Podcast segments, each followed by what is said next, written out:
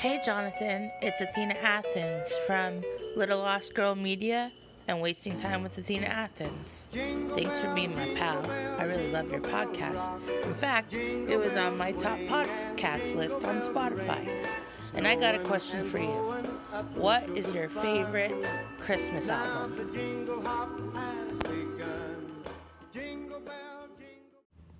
Athena, thank you for the question. And for the answer, I would say nine out of ten times I would pick the Chipmunks' Christmas album as being my favorite of all time. Mainly just because I love the Chipmunks so much and grew up with them. And it was a staple of listening when I went to my grandparents' house when I was a young kid. So I still just associate that album with Christmas. And um, anybody who doesn't like the Chipmunks um, should be dealt with in a timely manner and have coal put in their stockings. But no, seriously, uh, I love the Chipmunks, and that would be my answer. Like I said, nine times out of ten. Uh, the Christmas album by the Chipmunks.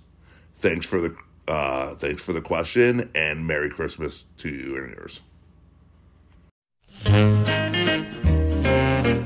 All right, you Chipmunks, ready to sing your song? I'll say we are. Yeah, let's sing it now. Okay, Simon? Okay. Okay, Theodore? Okay. Okay, Alvin? Alvin? Alvin! Okay!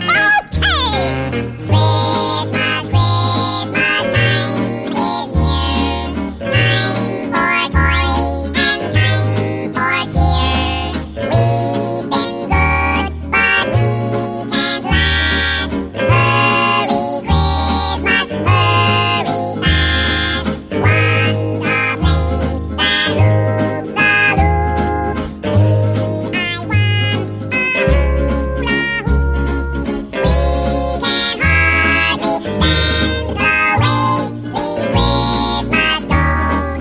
Christmas time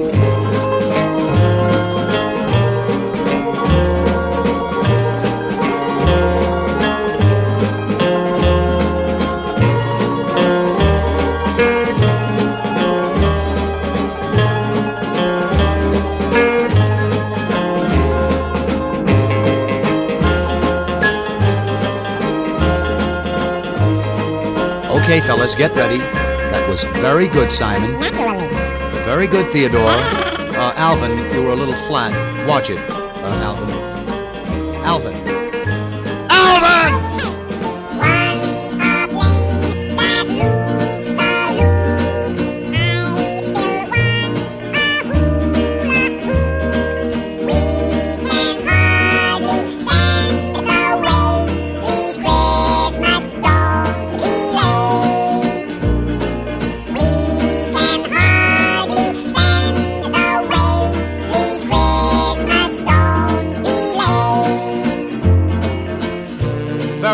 Boys. Let's sing it again. Yeah, let's sing no, it again. That's enough. Let's not overdo it. We don't need to overdo it. We want to sing it now, again. Now, wait a minute, boys. Alvin, cut that. Now, wait. Theodore, just a minute. Simon, will you cut that out? Get off.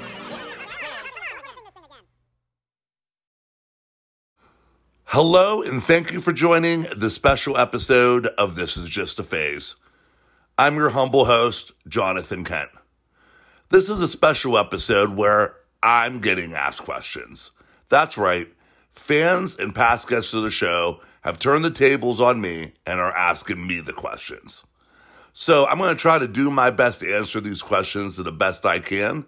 And this episode is also very special because it's also the last episode of season two. Uh, I want to thank everybody who uh, continues to show uh, support to the podcast and continue to listen in uh, every episode. It means a lot to me, and I want to thank you very much. And I also want to send out my happy holidays, Merry Christmas, Happy Hanukkah, Happy Kwanzaa uh, to everybody who is listening, as well as sending out uh, Happy New Year's to everybody. And before we continue with this episode, I just want to remind everybody Uh, to please continue to follow us on uh, Spotify, as well as uh, Apple, iTunes, Google Podcast, Anchor, or wherever else you listen to your podcast, as well as continue to check out the Facebook group at This Is Just a Phase for all your updates, and TikTok at T I J A P Podcast uh, for a lot of the same information. And you can follow me directly on Facebook at jonathan dot kent dot three one one. Um, and uh, I think that's it. So let's continue with this episode. And again, Jay, let's go.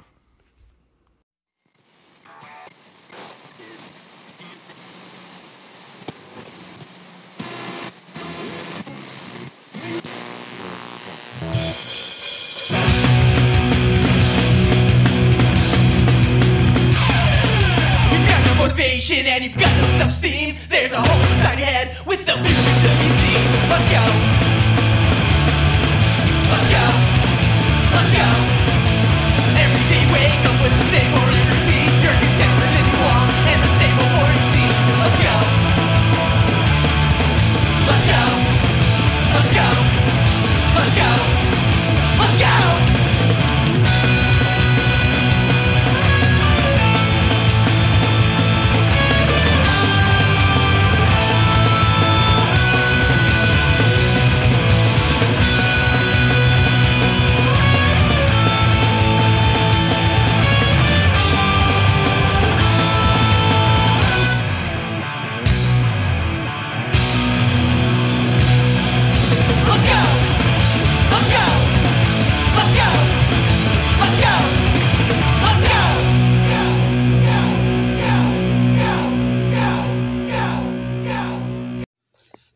Hi, John. Fast Buck Freddy here. Goes without saying I'm a big fan. My question is, what is the airspeed velocity of an unladen swallow? No, that's not it. I mean, who killed Marilyn? No. Dang it. Anyway, my real question is, how has being a music fan changed for you? As you've aged and taken on different roles, music fan, then as a musician, now a promoter, podcaster, and a label owner. Thanks. Freddie, thank you so much for your question, and it's a good one at that. Um, how has things changed over time for me as a music fan? I think as a kid, music was just something that I was getting exposed to, you know, mainly from, mainly as a little kid, you know, the radio. And as I got older, uh, M T V played more of a role. Um, and also influence from from family and then eventually friends. Um, and I always, always, you know, gravitated towards maybe the more rock side, even though I did enjoy early hip-hop as well. Um, but I always had a tendency to lean to the rock. And, you know, but, it all, but music always felt like somebody else's. Um, and then Nirvana happened when I was ten, when they exploded. Um, and then that was the first time I felt like there was a band that, that spoke directly to me. And it kind of opened up a, a door for me to explore all kinds of music. And then Green Day happened, and I was like, oh, okay, this this music really resonates with me. And it, you know, doing that between Nirvana and, and the punk explosion... Uh, I, you know, I wanted to learn as much about uh, every band I was listening to and who their influences were, and I wanted to know everything about them. And that laid the groundwork for me towards how I how I looked at music in the long run. Um, and that was just being a fan. As far as being a uh, musician, having played in bands, I looked at that part. I appreciate music is how how tough it is to to construct a song, and um, how hard it is to try to get your stage presence and um, get your music across to people. And it, it showed me, it gave me a lot of respect towards other musicians who have done it on a bigger scale. Um, as far as a record label owner and a promoter, Um, my thoughts going into that is wanting to listen to, you know, support local bands was always really important to me because we're where I come from, and you can relate, Freddie. Um, not a lot of focus gets put on, you know, the Western Pennsylvania or the Eastern Ohio scene.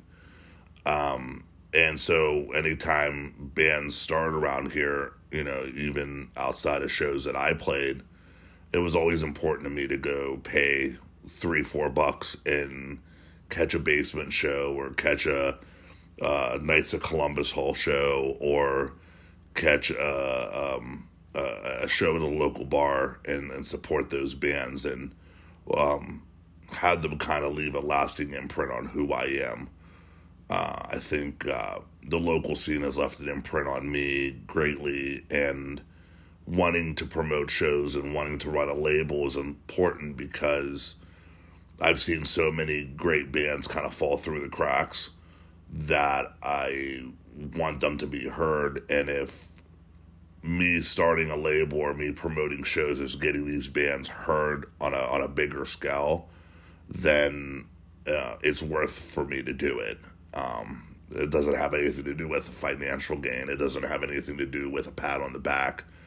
It has to do with wanting to get that music across. And I think that's something that me and Mike have done a really good job with the label and promoting of the shows. And honestly, I can sleep pretty good at night knowing that I've I've contributed even some small manner to getting these bands heard and appreciated from other people. Uh, Freddie, thank you so much for the question. And happy holidays to you and yours. And a happy new year into twenty twenty-three. Uh, talk to you soon, man. Thanks for the question.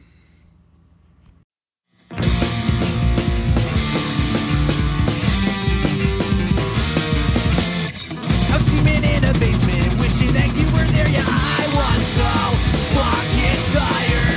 Put another cigarette, a couple hours down the drink, 'cause I've got plenty of time to kill. 'Cause I was waiting for a ride to just get blackout drunk and fucking wasted. I don't wanna feel or think tonight.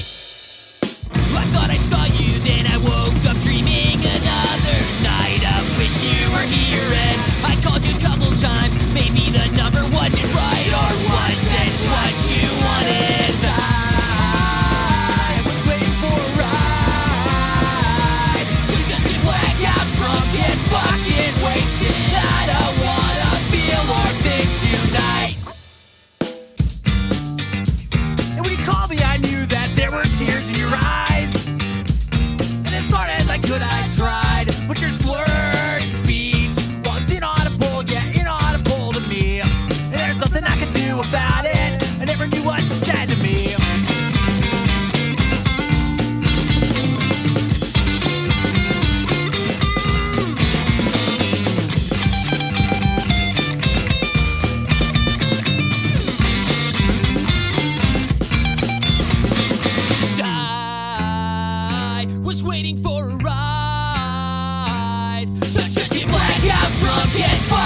Wasted, I don't wanna feel or think tonight. Greetings and salutations. This is Sasha Moreau from United Defiance, and Jonathan, this question is for you. I was curious as to what your favorite book is and why. Uh, looks like I just got the penalty bell. All right, let's let's check this out. This just in. Dear Sasha, it's the twenty-first century, for crying out loud. Not everyone likes to read these days, nor do they have the time. You posh bastard. Please ask a better question. Sincerely, Deus Ex Machina. Okay, uh, Jonathan, this revised question is for you. What is something that you have read throughout the course of your life, be it online, in a blog, or an article, or in a book, but something that is going to stick with you, something that has deep personal meaning? What is it and why? That's your question. Keep up the great work that you're doing. Sasha, out. Sasha, thank you so much for your question. I'll try to break this question down into sections, and I'll start with an individual book. Uh, my favorite story of all time is a book by an author named Lois Lowry called The Giver. I read this book, I must have been seventh or eighth grade. We had to read it for school, and I think a year before that we read another one of her books called Number the Stars. but The Giver really resonated with me a lot more. It's it's a story that's set in a society which you could call like an utopian society, but as the story progresses, it, it becomes more dystopian in nature. The society has taken away pain and strife by converting to what they call sameness, which is basically a plan to take emotional depth out of everyday lives. Uh, to preserve order, it, the society lacks any color, climate, terrain, any sense of true equality. Or uh, a true sense of equality, excuse me. The uh, m- the main character of the story is named Jonas. He's a twelve-year-old boy who is selected to inherit a position of receiver of memory, which is a person that stores all the past memories of the time before sameness came to be. And it's his struggle uh, trying to learn all these new concepts of, of emotions and all these things being introduced to him, Uh, whether good or, or bad or, or somehow in between. And he learns all this information by a character called The Giver. Um, it's it's a truly great story, and I implore anybody to check it out. They made a movie, I don't know, maybe seven, eight years ago, but when it comes to books and movies, I I generally, if I've read the book first, I try to avoid watching the, the movie so I'm not disappointed. Uh, some people do that with like other series too, like Harry Potter or whatever. But so I guess in a way, this is kind of my Harry Potter. I, I you know, I don't want to watch the movies because I love the book so much. But I would implore anybody to check it out. That's my favorite. As far as like a book series, my favorite of all time is from an author named Sue Grafton. It's called The Alphabet Murders. It starts with A is for alibi and goes all the way through Y. Sadly, uh, Sue Grafton passed away before Z could be released, and I don't think her family has any plans on releasing that. But um, I would implore anybody to check out that series uh, for like a, a, a crime thriller, uh, something that uh, you can kind of you know continue. The main character is uh, a woman named uh, Kinsey Millhone. Uh, I'm a big fan of her character in general and how she. how she makes it through each individual story and, and how they connect as the series went on. I've read a lot of her books, uh, listened to a lot on audiobook, and it still maintains my as as still maintains as being my, my favorite series. As far as anything outside of books, magazines, or or just articles in general, anything that has to do with music, anything that has to do with bands, labels, scenes, I'm constantly checking out new articles. I'm constantly checking out Wikipedia sites uh, to get new information uh, from bands I didn't know much about or scenes I didn't know much about. Um, just trying to take in as much music information as I can has always been very important to me. But I hope that answers your question, Sasha, and uh, happy holidays to you and your family, and I hope you have a happy new year on to twenty twenty-three. Uh, bless everybody. Talk to you soon. Thanks.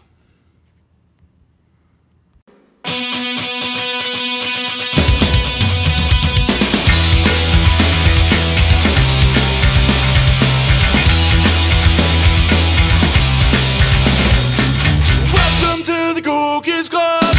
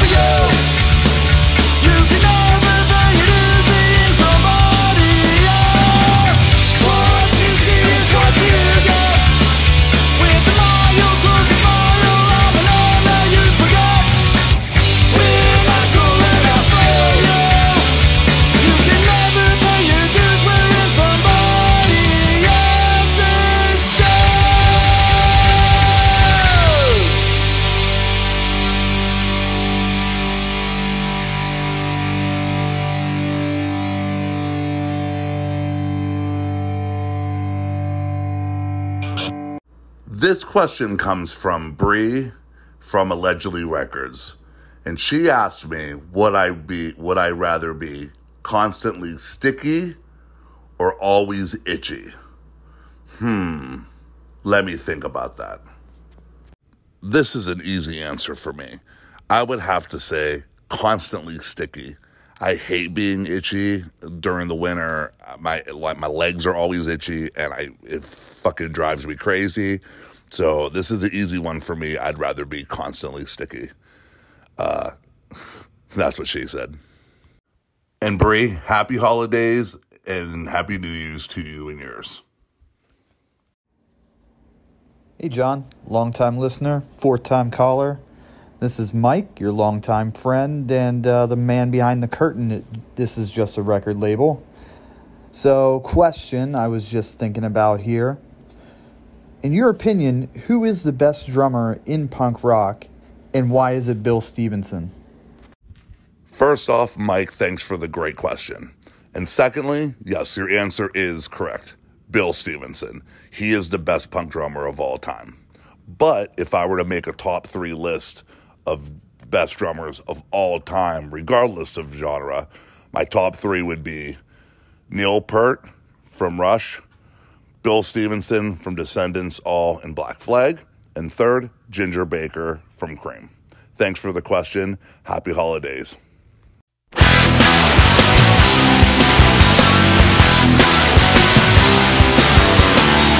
What will it be like when I get old? Will I still hop on my bike and ride around town? Will I still want to be someone and not just sit around?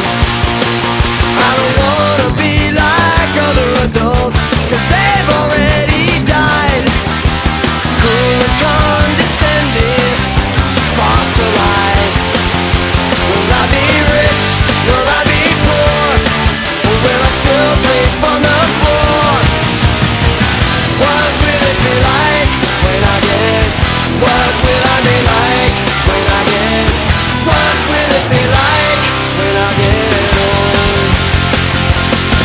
Will I still kiss my girlfriend and try to drive her ass? Will I still hate the cops? No class. Will all my grown-up friends say they've seen it all before? They say they act our age, and I'm immature. Or will I do myself proud, or only what's allowed? What will it be like when I get? What will I be like when I get? What will it be like?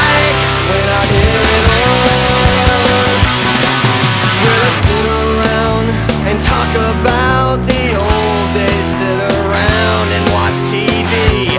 I never wanna go that way. Never burn out, not fade away. As I travel through my time, will I like what I find? What will it be like when I get? What will I be like when I get? What will it be like? When I get old.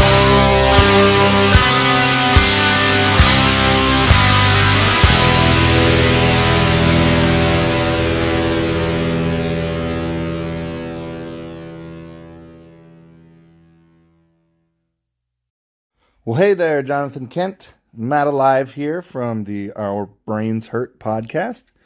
Um, and I was just kind of hoping that you could put an end to the age-old argument of, are there pubes in heaven? I'll wait. Matt, thank you for the question. Are there pubes in heaven? My answer, if I was really to have to sit down and think about it, I would say no. There's no pubes in heaven. You want to know why? Because heaven, anything goes. You can have sex, have orgies, do whatever. And you know what? Who the fuck wants to deal with pubic hair? That's gross, and nobody's a fan. This isn't nineteen seventies anymore with mega bushes. Everybody is bald, every because you know what? Bald is beautiful, and you can just chow down up there in heaven. That's my answer. I hope you like it, Matt. Happy holidays to you and yours.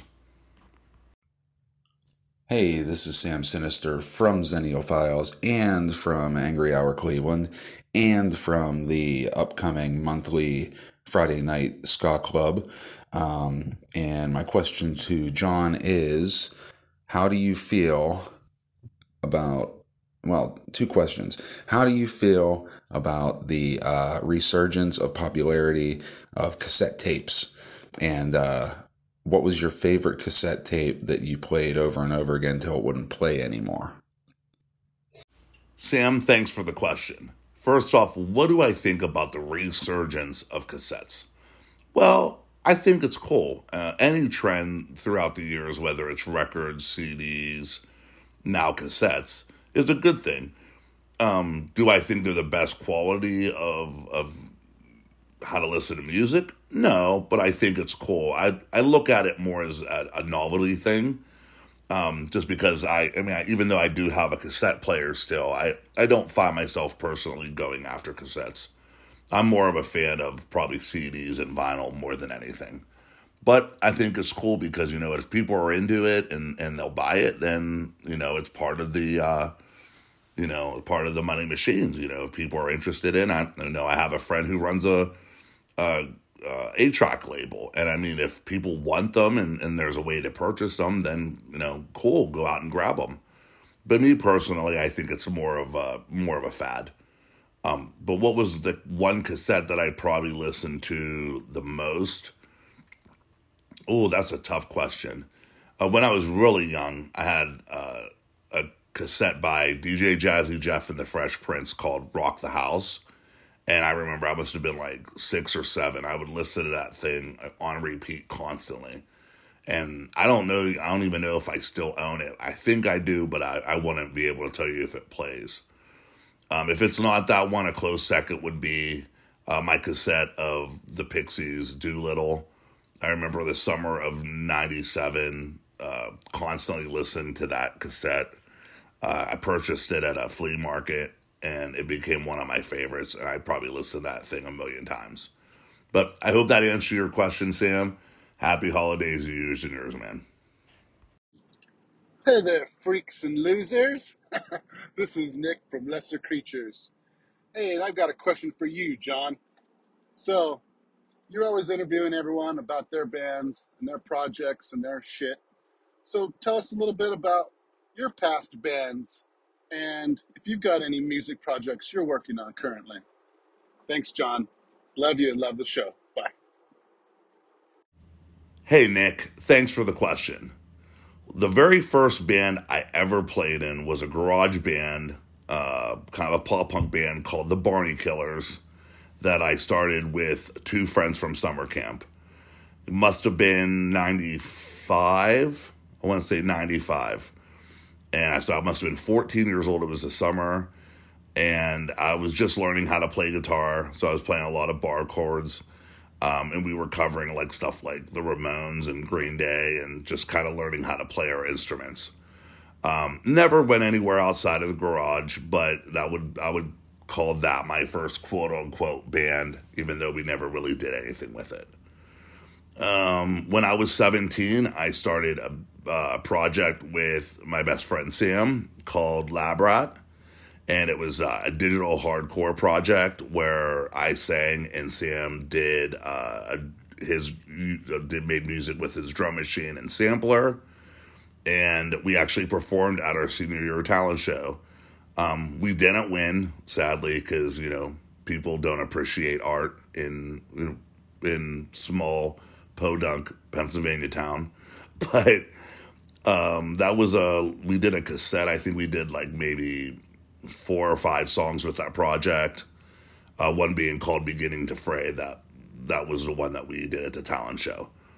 Uh, a couple years later, I, I kind of moved around a little bit, and I came back to the, the town where me and Sam lived, and uh, he had a band going on called The Runs, and uh, at the time, he had a member leave, and he wanted me to come in and play bass. So I learned how to play bass, and I joined the Runs, and we played together for almost a year, and um, put out a, a full length uh, that was recorded by a good buddy of ours. And I don't know, I'm sure there's people around uh, Western Pennsylvania and Eastern Ohio that has that C D somewhere. Um, it was called uh, We Don't Know What Our Problem Is. And uh, if you have a copy, consider yourself lucky or unlucky. Um, after the Runs uh, broke up, me and Sam started a, another band called The Reversatiles with my brother-in-law, Chris. Um, I was originally supposed to play second guitar, but we needed a drummer uh, because our drummer didn't work out. So I learned how to play drums for that band. And we lasted for about a little over a year. Uh, put out one album, and that was it. After the Reversatiles broke up, I played in a couple projects.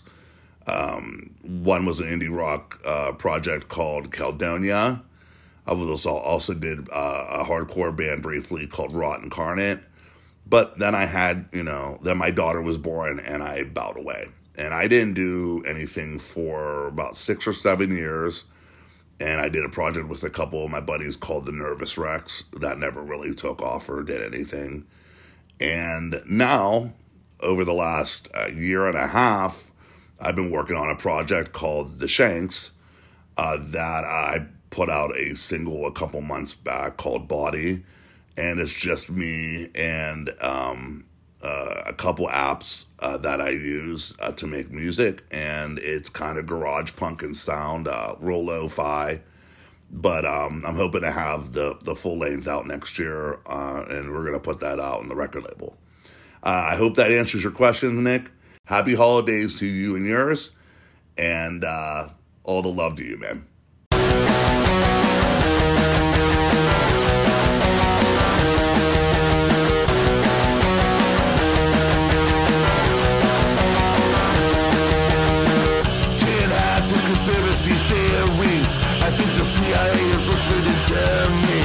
My thoughts got that microchip.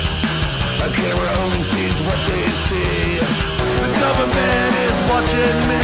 The C I A, F B I, and Fox News probably. They all want the latest info on me. The average citizen being controlled daily. Inductions now are real. Identities are always easy to steal. But I get my stuff in email that I need. And they're always the precious deal. The social media is watching me. Facebook, Twitter, Instagram, probably. They all conduct face imprints of me. The average citizen being controlled daily.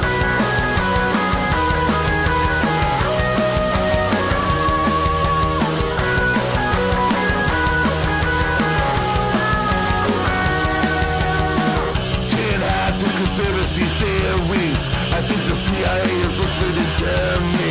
My thoughts got that microchip. A camera only sees what they see. The government is watching me. The C I A, F B I, and Fox News probably. They all want the latest info on me. The average citizen being controlled daily. The social media is watching me. Facebook, Twitter, Instagram probably. They all conduct face imprints of me. The average citizen being controlled daily. Government is watching me. The government is watching me.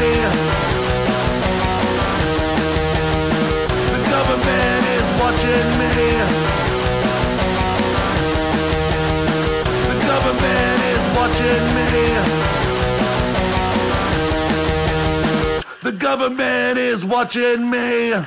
Yo, it's John from Kelsey Bad Grammar, coming in hot with a question for you, my guy. Jonathan, I wanted to know, uh, what accomplishment do you feel the most proud of so far with the work you've done with the label to date? Uh, and yeah, Merry Christmas, bye, gotta go, see ya, bye, okay, see ya, Flash. Hey, John, thanks for the question. Uh, this one's an easy one. Uh, what do I think is my biggest accomplishment with the record label? I would simply say it's putting out music by uh, great bands uh, that I'm able to help get their music heard. um, for a long time. Uh, I heard a lot of, I've seen a lot of bands come and go and never really get the attention I thought they deserved. And I wanted to use what little influence I have in uh, the scene to get these bands that I think are really good, uh, the ability to be heard on a larger scale. Um, I'm proud of every band uh, that we've put out or that we're putting out. I believe in what we do. I believe in the band's uh, ability to write good songs, and um, I think they deserve all the attention that they've been given. And I'm just happy to be a small footnote in, in their career as bands, and hopefully I can try to help them to the best of the, my ability uh, by promoting them heavily, by putting on shows. Uh, I just want bands to be heard, uh, bands that I really like to be heard. And if we sell a couple copies of something, then I'm then I'm proud because a couple people have uh, that C D in their hand, and you know, and the the name of the record label on it is just a small part of the larger scale of this band making something really powerful, and I'm happy just to be a part of it. So I'm accomplished of every band we've we've put out, every show I've thrown.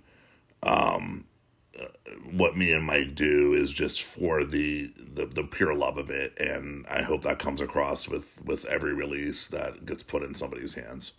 Uh, thanks for the question. Happy holidays to you and your family. Uh, thanks again, man. All love. Um, these next several questions are from Rick of Gatlin. I'm going to answer each individual question as quick as I can, um, because there's quite a bit of them. So I'm going to start with the first one. Is the podcast label making an impact that you have seen? I, I think the podcast is making a, a pretty good size impact. Um, I think it also depends on uh, various episodes. Some are some are probably played more than others. But I think it's made an impact on how people uh, check out new bands and um, new labels and other podcasts. Um, my whole goal with the podcast is try to get shine a light on, on, on these people. And, um, you know, if I can do it on a, on a, on a small scale, then I'm happy just to be a part of it. But I, I think it definitely has an impact. Uh, I have lo- loyal listen- listenership, uh, that goes out and tries to check out, uh, every episode when they can. Uh, so I, I believe it's having an impact. Uh, how great that is, I'm not sure. Uh, I just know it's it's having some sort of impact. If if, if it wasn't, um, I wouldn't be having so much fun doing it. But um, as far as the label, I think the label is having an impact uh, locally uh, more so than anything. Uh, just because the majority of the bands on the label, yours included, are are local bands to the to the Youngstown area. Um, but you know what? People purchase, you know, uh, albums, you know, purchase the C Ds from all across the country, and even some international sales as well.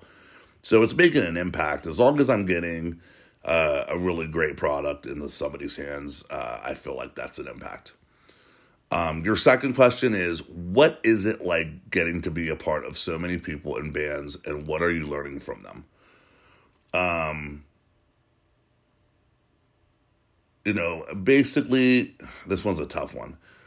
Good. I love being around people. I love meeting new people. I love meeting new bands. I love checking out bands. I love the feeling of that connection between audience and, and, and the band, and how there's no barrier between that. Um, so getting to meet new bands and new people is always a part of, uh, always a big part of, of what I enjoy about the punk rock scene.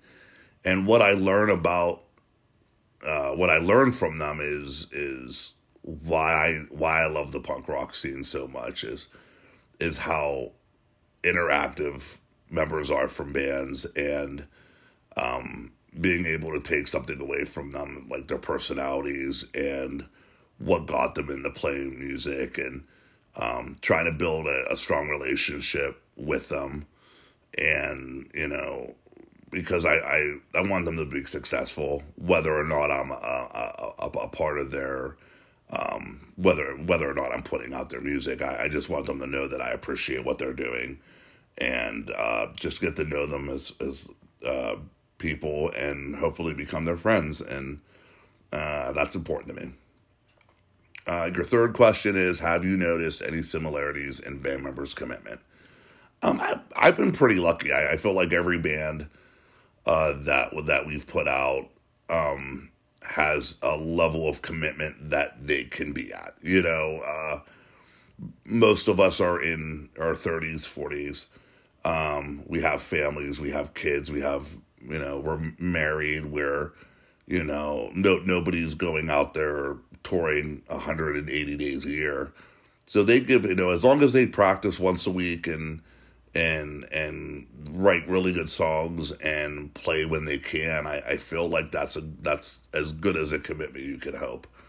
Um, I haven't really noticed anybody um, not putting in the work. Um, I, I've been lucky enough to have very little drama uh, with bands since we started the label, so... Um, yeah, I think everybody commits as much as they can, and as long as they do that, I, I feel like that's great. Um, the next question is advice for local and new bands. Practice and play as much as you can. Uh, go out there, get your name heard. Um, the one thing that I love since uh, the pandemic has been lifted is a lot of new bands going out there and trying to make a name for themselves, and you know, there's enough venues out there, even though tons tons of closed, there's still tons of venues out there that you could play in. And, you know, you're not going to get paid great, but just go out there and get your name heard because somebody's going to pay attention to you. Somebody's going to come across you. Um, you may get lucky and have somebody like me come across and be like, listen, I really like your band and, you know, I want to help you get to the next level. Um, and your last question is, what keeps you going? Where's the motivation coming from to put out so much into these interviews and bands? The motivation is the love, the love of the scene. Uh, I've been a part of the punk scene since I was thirteen years old. I've been going to shows since I was fifteen. Um, I, I've I've been lucky enough to meet a lot of bands and be friends with a lot of bands, and and. The punk scene has always been very important to me. So to get bands known who are a little bit more of on a smaller scale to get heard by more people is just an important, it's just important to me. And that's my motivation. My love of the scene, uh, it's brought me so much over the years. It it brought me many of my, my, my bestest friends, and it gave me... Um, It gave me uh, a way to get through some of the darker times in my life, and now to be able to share it with people and, and more importantly, get to share it with my children and my and my wife is it's important to me. So, Rick, I hope that answers all your questions. Uh, happy holidays to you and your family. Thanks again. All love.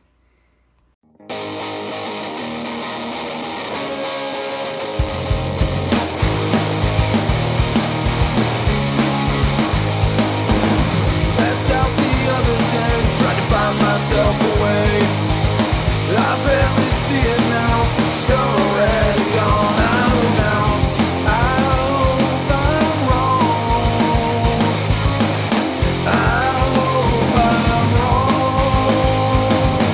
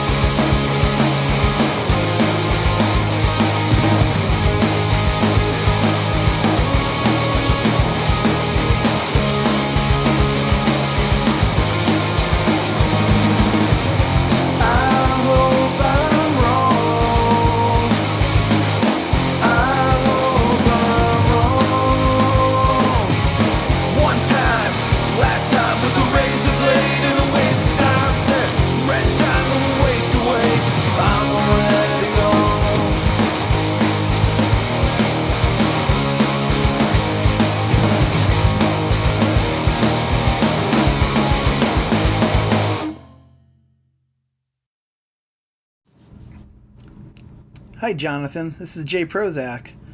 I was wondering if you were planning on making an annual event out of the uh, record label uh, showcase shows. I think that'd be really cool, and I was just curious if you'd had thoughts of making that a thing. Hey, Jay. Thanks for the question. Um, the answer to your question is a loud yes. I would like to do another showcase show for the label. The first one uh, that we did um, had a wonderful turnout. Um, a lot of great bands were a part of it. Um, Vermin's, Gatlin. Um, we had uh, Less Than Expected. We had two a.m. We had Half Past Late. Uh, it was a great show, and um, the turnout was incredible, as I said. Uh, the environment was just... The environment was perfect. The, the bands all played incredible. Uh, a lot of people inquired about um, future releases for the label. Uh, there was a nice buzz in the air, and it's definitely something I plan on doing uh, here in the next several months. Um, we have some incredible uh, releases coming up, and definitely want to get these bands uh, out there playing and to support those releases. So, yeah, the answer to that question is astounding yes. Um, and I hope uh, people continue to support the label. And when we do these showcase shows, they come out and check out the bands because uh, it's a great time. Uh, Jay, thanks again for the question. All the love to your family. Happy holidays. No matter how hard I try to find two or three dudes that can get it together long enough to be an actual band. No matter how hard I try to find two or three dudes that can get it together long enough to be an actual band. No matter how hard I try to find two or three dudes that can get it together long enough to be an actual, an actual, an actual, an actual band. And it always seems to fail, yet always falls apart. Someone please post my mail and help me escape this lonely, lonely place in my heart. This lonely place in my heart. This lonely place in my heart. This lonely place in my heart. And it always seems to fail, yeah, it always falls apart. Someone post my mail.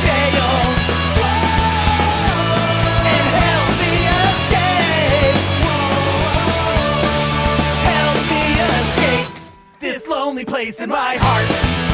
This lonely place in my heart.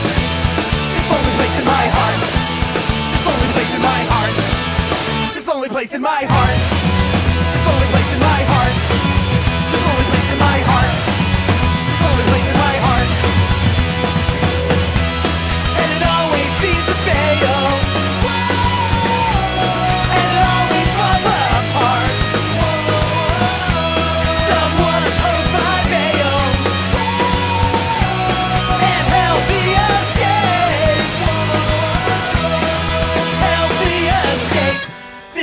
Place in my heart. This lonely place in my heart. What's up, Jonathan? This is Ron from Our Brains Hurt with a question for you. I had this discussion with somebody recently. Who do you think is the greatest guitar player of all time? And if, if you were going to start a metal band, who would you pick as your guitarist if you could pick anybody, living or dead, if it's not the same person that you think is the greatest guitarist of all time? For example, for me, I personally think Stevie Ray Vaughan is the greatest guitarist of all time. But if I was going to start a metal band, I'd want Dimebag from Pantera. So, greatest guitarist of all time, who would you pick as a guitarist to start a metal band? All right, man, take care. Hey, Ron, thanks for the question. Um, love the question, by the way, and it, I really had to sit and think about this one. Uh, not the first part of the question, but definitely the second. The first part of your question, who do I think is the greatest guitarist of all time? uh, I would agree with you and say Stevie Ray Vaughan. Um, my dad had me listen to him uh, when I was real young. Uh, the, his work with Double Trouble um, was exceptional. Um, I just never heard a guitar player who played that way before ever in my life, and uh, play with such emotion and and and just, uh, just I don't know. It just really made a really strong impact on me as as a young child, and as I got older, uh, I appreciated his work uh, on a larger scale through that time. So I would say Stevie Ray Vaughan for sure. Uh, a close second for me, though, would be uh, Jimi Hendrix. Uh, being a left-handed guitarist and and and play and getting exposed to him at a young age and, and seeing what he could do with the guitar, it made me feel more comfortable uh, being able to pick up the guitar and not have to try to conform to how other people played.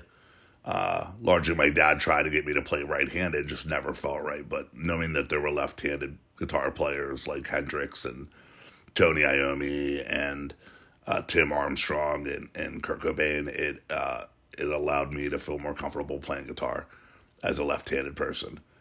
As, as far as if I were to start a metal band, this might come across as a little bit uh, as, as an odd selection, but uh, Paige Hamilton from Helmet.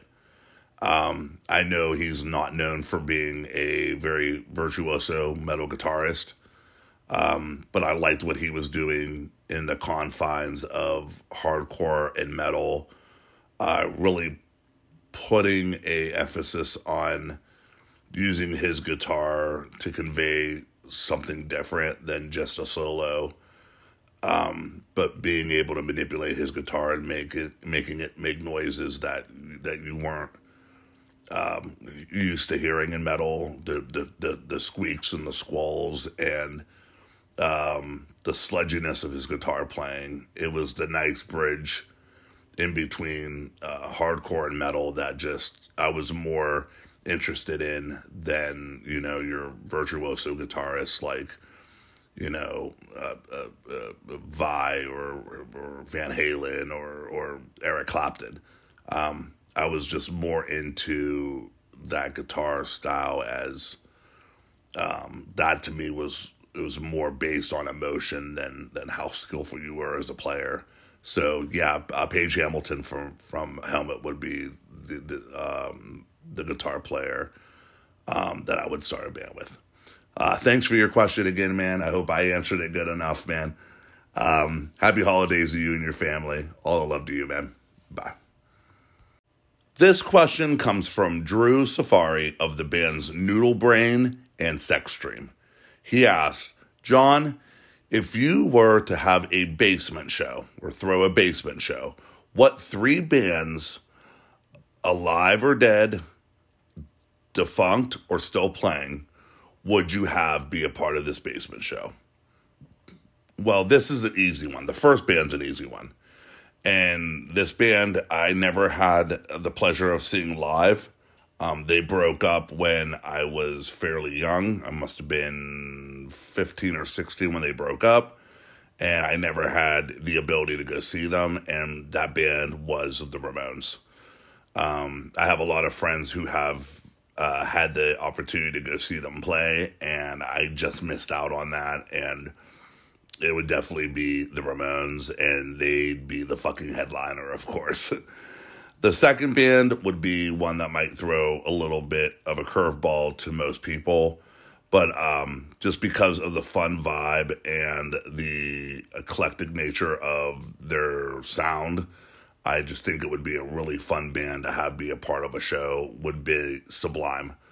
Uh, another band I never had the opportunity to go see live. Uh, this band was a band that I discovered. And uh, soon after discovering them, um, they were no longer a band.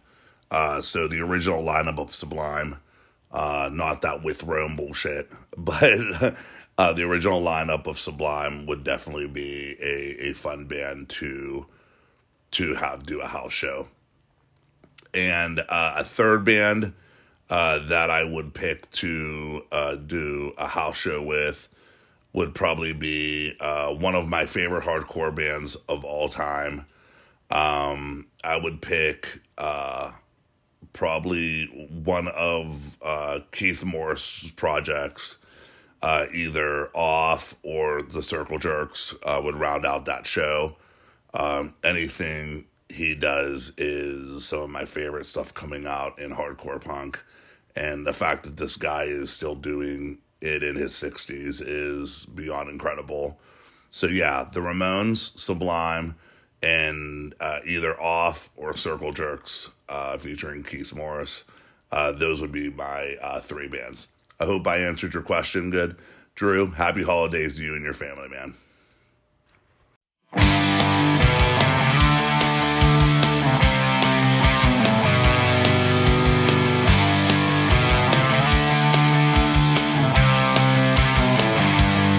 I don't care what you think about how I get over things.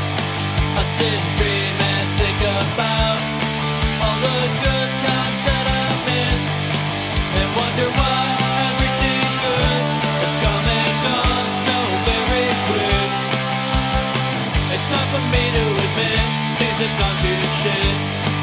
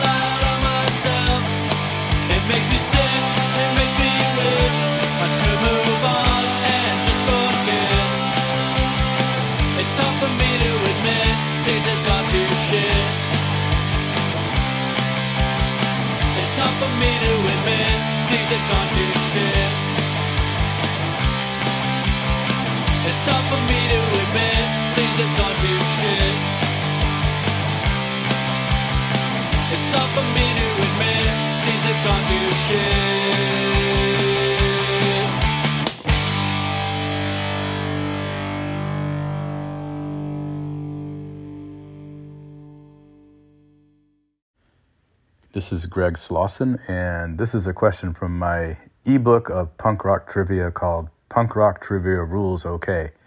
And it reads like this. And of course, this is designed to get some discussion and debate going. So here's the question. Which one was the earliest use of, quote, punk rock, unquote? A, it was used as a derogatory term by the U K press. B, it was used by early patrons of C B G B to describe bands and spread by word of mouth. C, it was used in a song by a London pub rock band. Or D, it was used by rock critics in the U S. So have fun with this one. Greg, thank you for your question. Um, this one's a little difficult to answer, and I think you're right. It does open up uh, some debate. So anybody who's listening to this podcast, if you could comment Uh, in the link that I'm going to provide on this episode of the podcast, you can weigh in on as well. Um, the first time the term punk was used, it was used to describe somebody who was more or less a submissive uh, person in jail, basically a prison bitch. Uh, you would be somebody's punk, um, meaning you would, you know, essentially take it in the ass. Um, but as far as the music context is um, applied, I believe it was first used by the American press uh, to describe uh, the bands coming out of Detroit in the late sixties, uh, mainly the M C five and the Stooges, uh, to describe their music as being something other than uh, typically heard by uh, the mainstream um record labels at the time. I mean, they, you know, these bands weren't sounding like Pink Floyd or Led Zeppelin or or Yes or, or bands like that. They were very much stripped down to um, the that the the bass garage sound, um, and it was seen as being punk, meaning uh, being somewhat inferior to what was being um, seen in the mainstream. Um, and years later, it was also used to describe uh, the the quasi-glam scene of bands like uh, the New York Dolls and uh, the Heartbreakers. So um, I believe it was used by it was used for those Detroit bands and those uh, early seventies New York bands. And uh, I believe in nineteen seventy-five, nineteen seventy-four, nineteen seventy-five is when Punk Magazine started uh, by uh, Legs McNeil. And that was the first time uh, punk was used as a uh, direct correlation with the bands. Um, I hope that's uh, um, a not necessarily a right answer, but it uh, raises some uh, some debate with that question. Thanks again, Greg. Happy holidays to you and yours. Hey, Jonathan. It's Fowler from The Distractions. So my question for you is, if you could start any all-star band, who would the musicians be? Why would you pick them? And what do you think they would sound like? Hey, Fowler. This is another tough question. I would start with the most easier position first. Drummer. That would be Bill Stevenson of the Descendents, all in Black Flag. By far the best punk drummer of all time. He would have to sit behind the kit and, along with the singer, would probably be the ones one writing the songs. Um, that being said, I'm going to slip over to bass and say one of my favorite bass players of all time, which is Fat Mike from NoFX. Um, I just love his bass playing. I know people are going to say better bass players like Carl Alvarez of Descendents and all, or or Matt Freeman from Rancid, but I'm going to go with Fat Mike on this one. Guitar player, one of my favorite guitar players in punk rock ever, is John Jughead Pearson from Screeching Weasel, even in Blackouts and the Mopes. Uh, I would pick him. I just love his guitar style. I love the way that he plays.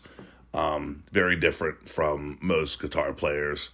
Um, I just like his style. I've always been a fan of Screeching Weasel uh, with him in the band. Um, I would pick him as my guitarist. And as far as my vocalist, I would pick Chad Price of all.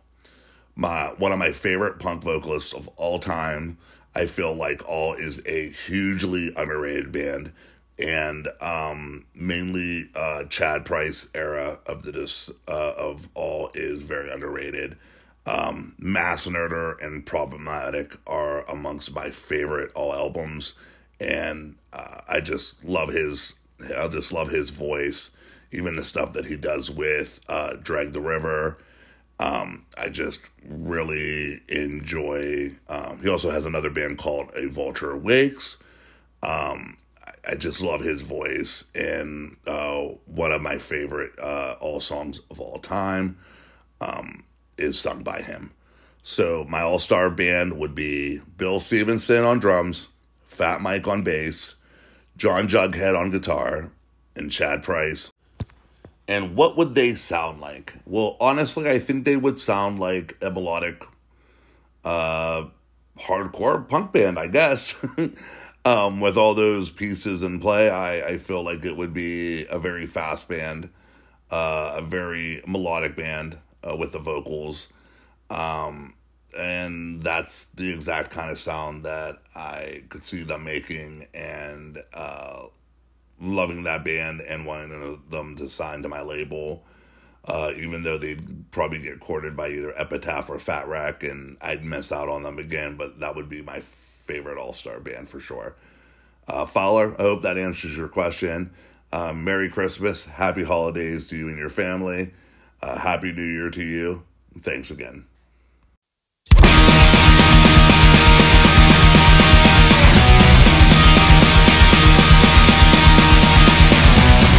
Just a kid down the block, born into the life he's got. Point your finger, pass a blade. Really think we're all insane, but you shadow me.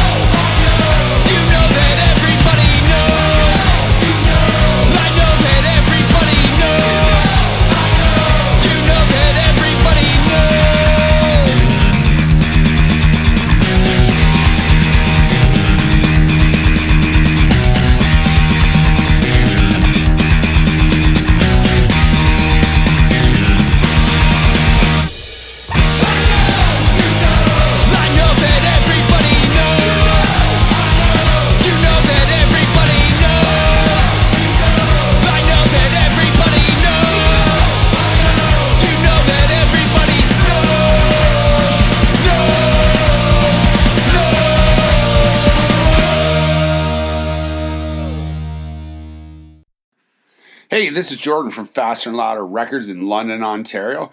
And Jonathan, I just want to know, what's the Youngstown, Ohio scene like the rest of the year? Hey, Jordy. Thanks for the question.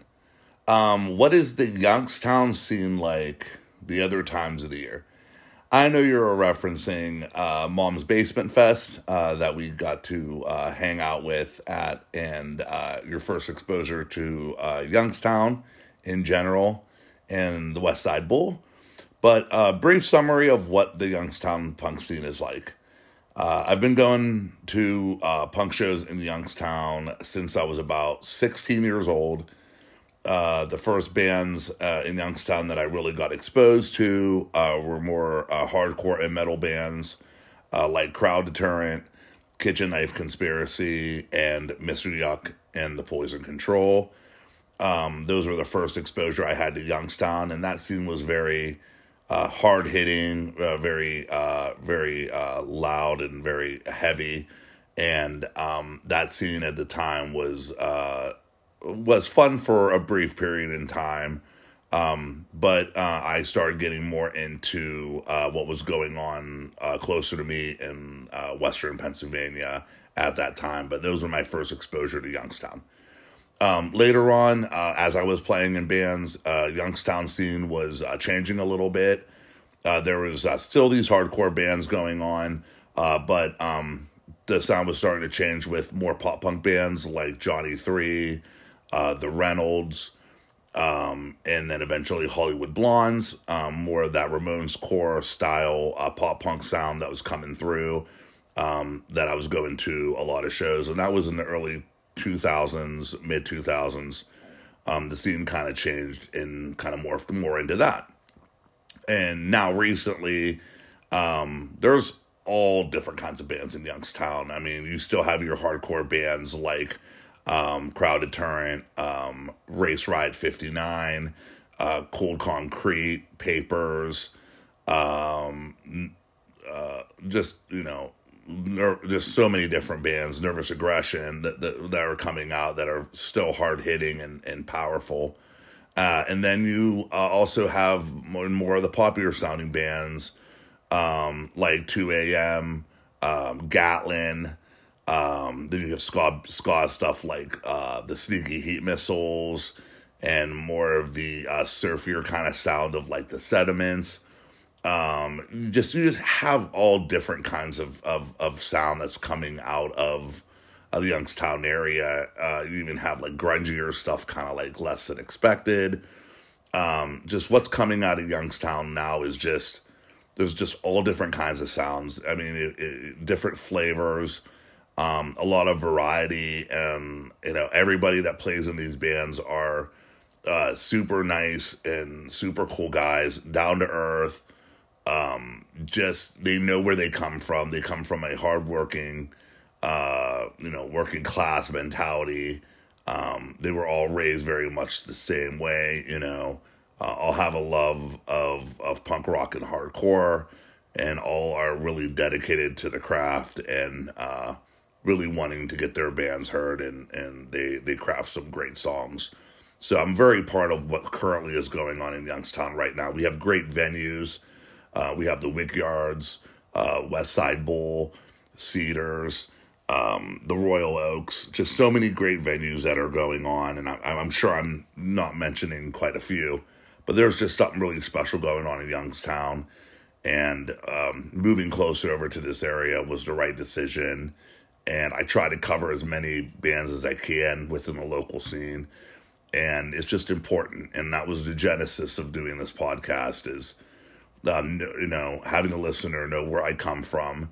Uh, try to incorporate as many bands from the local area as I can within the podcast. And, you know, hopefully people across the country and across the world can um, have a deep appreciation for the bands that I love that are coming through here. Um I just, I hope that answers your question, and I hope uh, everybody who listened to this episode um, had fun uh, having the tables turned on me to answer some of these questions today. Um, this is to be the last episode of uh, This Is Just a Phase uh, for the year. I'm going to take a couple weeks off, But uh, look for me to come out with some incredible episodes here in the next month. And uh, I have a blast doing this. Thank you to everybody who has come on the podcast um, the, the the past two seasons. Um, for everybody, thank you for everybody who has listened to this podcast, who enjoys uh, what I do, even though um, I may not be the best podcast in the world or or uh, the best quality podcast in the world, but I try my very best to get a great pro- product out there to you. And thank you to everybody who's a part of it. Uh, thanks to everybody who goes out of their way to help promote the podcast. Uh, thanks to everybody that um, really enjoys what we're doing. Uh, thank you to all the bands I have the pleasure of getting to work with through This Is Just a Record label. Uh, thanks to my partner, Mike, uh, for being a great partner in the label with. And thank you to my wife and my children for supporting me through this, um, making this at times very, a very uh, uh, consuming uh, hobby. Uh, they, they deal with me very patiently, and uh, I'm very grateful and very honored to be able to continue to do this. So everybody, happy holidays, Merry Christmas. Happy Hanukkah, happy Kwanzaa, happy Ramachan, whatever you celebrate. Uh, may your family and everyone close to you are blessed this holiday season. And Happy New Year to everybody. Let's go into twenty twenty-three with a big bang. Love you all. Thanks again. Until next time, bye.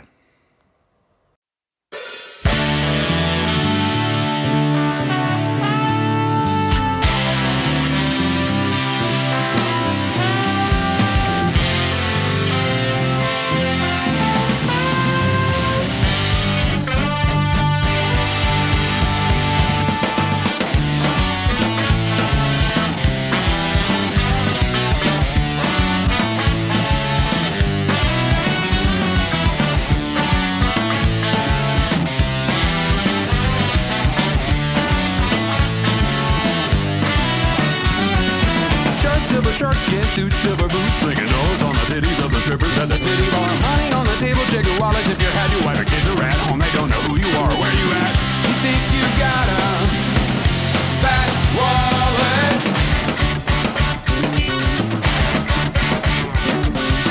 But what you got is an empty heart. Fat wallets and empty heart. Fat wallets and empty heart. Fat wallets and empty heart. Fat wallets.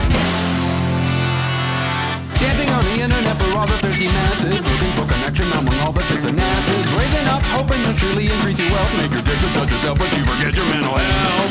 You think you got a fat wallet,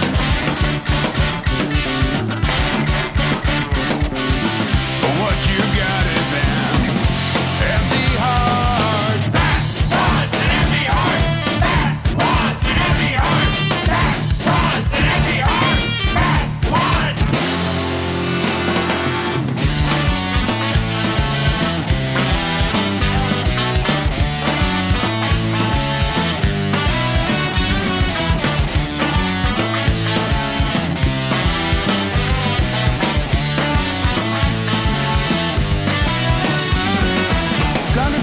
From the palm of your hand, retrograde, leave a tip, it's all about a God's plan. Riches and glory and heavenly wealth. Why wait till you are dead when you can buy it all now? You think you got a fat wallet,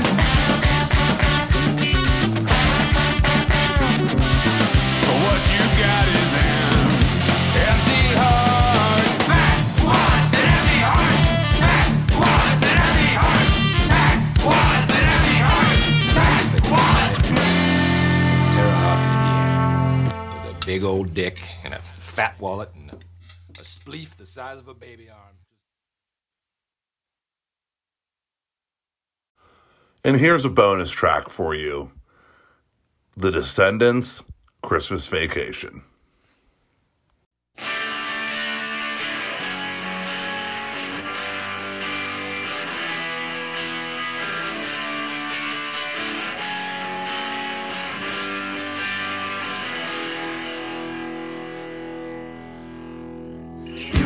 depressed, you were really messed up. You know I understand, but why did you not talk to me?